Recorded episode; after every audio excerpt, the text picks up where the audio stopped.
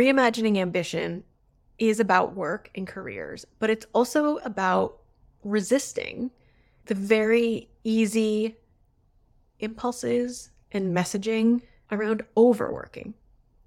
So today I'm doing something a little different on the podcast. I want to share five things I'm loving lately, and I'm going to refer to them as like work adjacent. Okay. They they sort of reflect what my life outside of this work looks like. Your relationship to work and your career have changed over the last few years. And that means the same old career advice just won't do. I'm Jenn Walker Wall, career strategist, resume writer, and founder of Work Wonders Careers. If you're looking to ditch overthinking and hustle culture and pursue work and life in alignment with your values and priorities, you're in the right place. Welcome to Reimagining Ambition.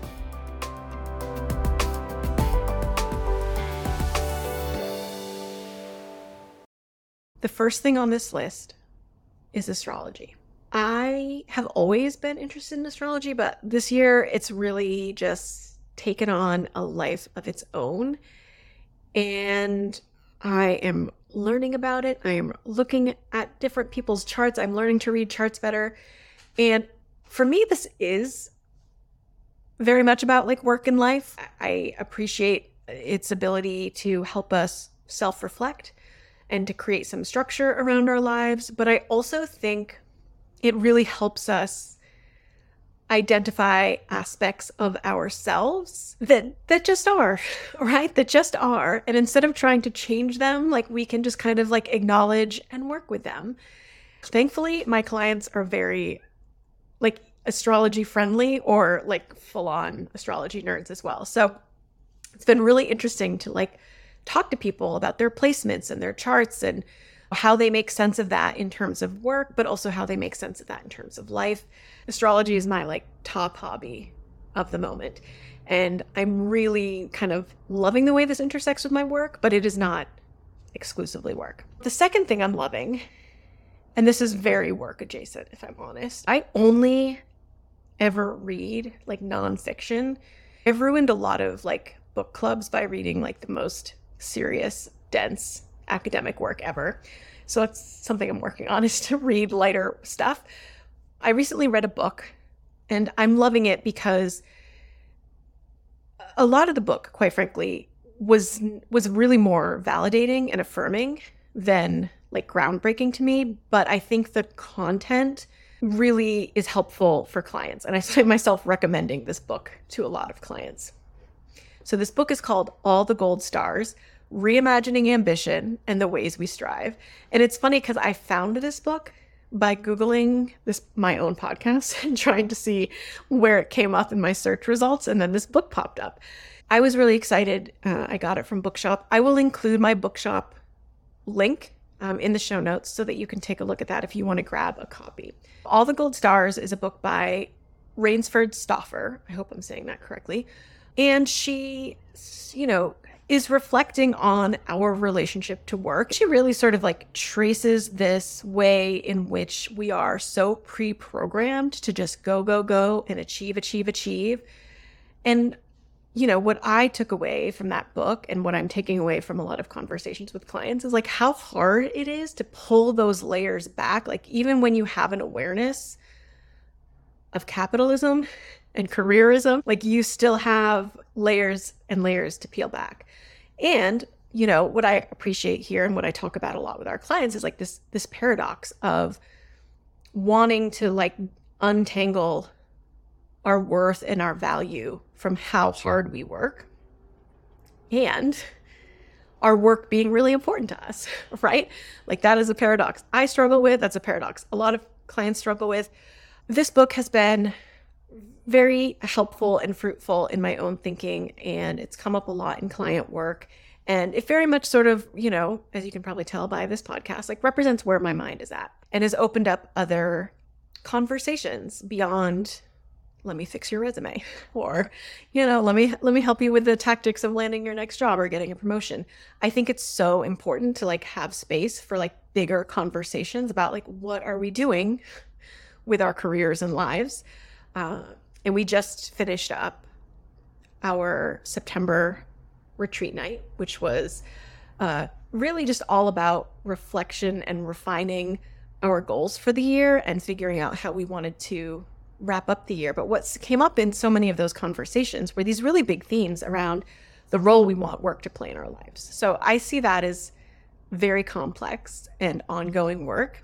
And I enjoy making space for those kinds of conversations because it is absolutely directly reflected in the other kind of more practical work that we do. The third thing that I am loving lately, this is very business specific, but it's really impacting my work in terms of like how much interaction I have on a given on any given week. So one thing that's working really well for me right now, and actually if I'm honest with myself, always works well for me, are partnerships. Over the years, I've done workshops and webinars with Wonder Woman of Boston and Tech Ladies and Ladies Get Paid and General Assembly, uh, She Geeks Out. Like those sorts of opportunities really transformed my business and is ultimately like sort of what allowed me to go full time. And it's been challenging in the last few years to cobble those together for the most part because I'm I'm not doing in-person work right now every organization, kind of like every person, has just been through so much in the last few years that like the the demand or the opportunity has kind of ebbed and flowed. And I really wanted to try and like reestablish partnerships as important, important for visibility work, important in this kind of economy where maybe our work can get out to people who can't afford our services it's just it's it's kind of a win-win. So it really is business gold in my mind, and there's not too many things I can say that about. And what I really appreciate about this partnership work is not just the fact that it's good for business, it's good for visibility, it's good for participants. I'm really getting a chance to work with the folks who are managing these kinds of partnerships um, and really developing like a a large group uh, of folks you know, in my professional network, like really kind of nurturing that in a very organic way uh, with people that I have a lot of like shared values with. So that is something I'm loving. It's not work adjacent, it's work, it's work, but it is relationship oriented. And that's part of like what drives me in my business. I'm very motivated by having high quality relationships. And so it feels really good to sort of have that opportunity back again. uh, after a few years of a lot of ups and downs. The fourth thing that I'm loving right now planning. If you've known me for a long time, you probably think I've always liked planning. And I have historically really enjoyed planning. But since approximately 2020, I have found planning to be stressful and also pointless. So much has changed. Being responsive to, to the ups and downs of the job market of the last few years has really taken its toll. I'm not going to lie. It's been a lot. Something that's really helped me, going back to my first point, is actually using astrology to plan. Looking at transits that are happening for me, I have fully committed myself to using the moon cycle, changing of the seasons, changing of the zodiac seasons, like other astrological dates to make decisions and plan. The reason this is working for me is like, I don't know what the job market is going to look like in six months, but like when I look six months out, I will know where the moon is going to be. And so, like, if I plan my effort and major goals around those things, like those things, like the stars are going to move in the sky. I don't know what else is going to happen, but that gives me some sort of like framework for thinking about my effort. You might have heard of something called low dopamine mornings. You can give it a Google. Lots of people talk about it online. It felt a little too much of a commitment for me. I do sleep with my phone next to my bed. It is the first thing, broadly speaking, that I look at. Um, but I was becoming increasingly aware of my screen time because I'm on a computer all day. I'm often on the computer at night. I've got my phone with me at all times. Sometimes both of them are going. And I really noticed it starting to impact my attention span. So instead of like committing to like a full low dopamine morning, which I just wasn't that interested in, I have concocted something called a lower dopamine morning. So I do check my phone in the morning. I quickly check email. I ch- quickly check, you know, what's going on in the world. And then I put my phone down and I try to spend an hour or so not touching my phone. There's some things that I do during this time. One, I drink coffee. I I know some people don't think you should drink coffee before you eat. That doesn't work for me. I drink coffee pretty much before I do anything else. It's a very cherished ritual. I make my bed. When it's dark when I get up, I have a lot of ambient lighting, so I turn that on uh, so that things feel cozy and not like pitch black and depressing. Then I will go into my office and I will do some set of activities. I will cleanse this space because I'm in, in here all day. And I have a couple decks that I've been working with. I've actually been using a deck. I'll try and link to it, but it's about mindfulness and shadow work.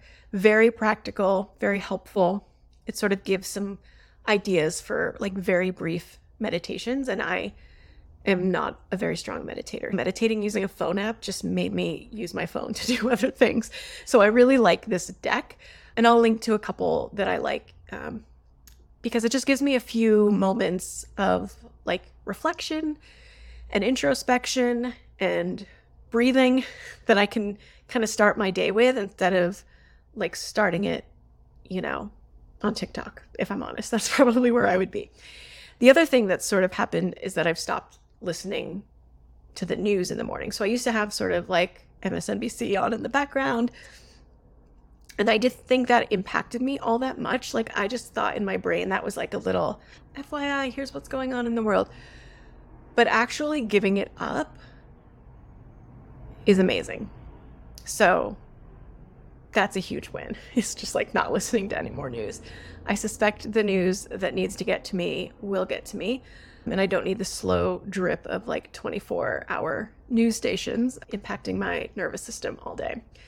So that's been really a great way to, to ease into the fall, especially because I am someone who struggles with like the lack of daylight that, uh, that we have here in the Northeast as the seasons change. It's been a great way to spend some time in the morning. Not only do I spend less time on my phone, sometimes I actually just forget about my phone. That's how much it helps me transition into something more like a flow state. It's also helped me to not be like a total perfectionist, go for the low dopamine, give up all screens.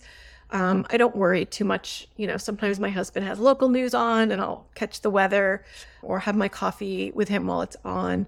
But really, just sitting, breathing, spending a few moments with some decks that I really enjoy is such a good way to start the day. And don't forget the coffee, coffee's key. Anyways, let me know if you enjoyed this episode. And I'd love to hear the things you're loving lately. Like, what is supporting you, especially if you are also just living in darker and darker days? Do you have any supportive habits to help you navigate the season or manage your mental health? Or maybe easier ways to kind of get work done? Or do you have any book recommendations? I could use some good book recommendations. I would love to hear from you. So find me on Instagram, let me know, and I will add some links to some resources related to the things I love in the show notes. So if you're interested, make sure to check those out. Have a great week. Thanks for listening.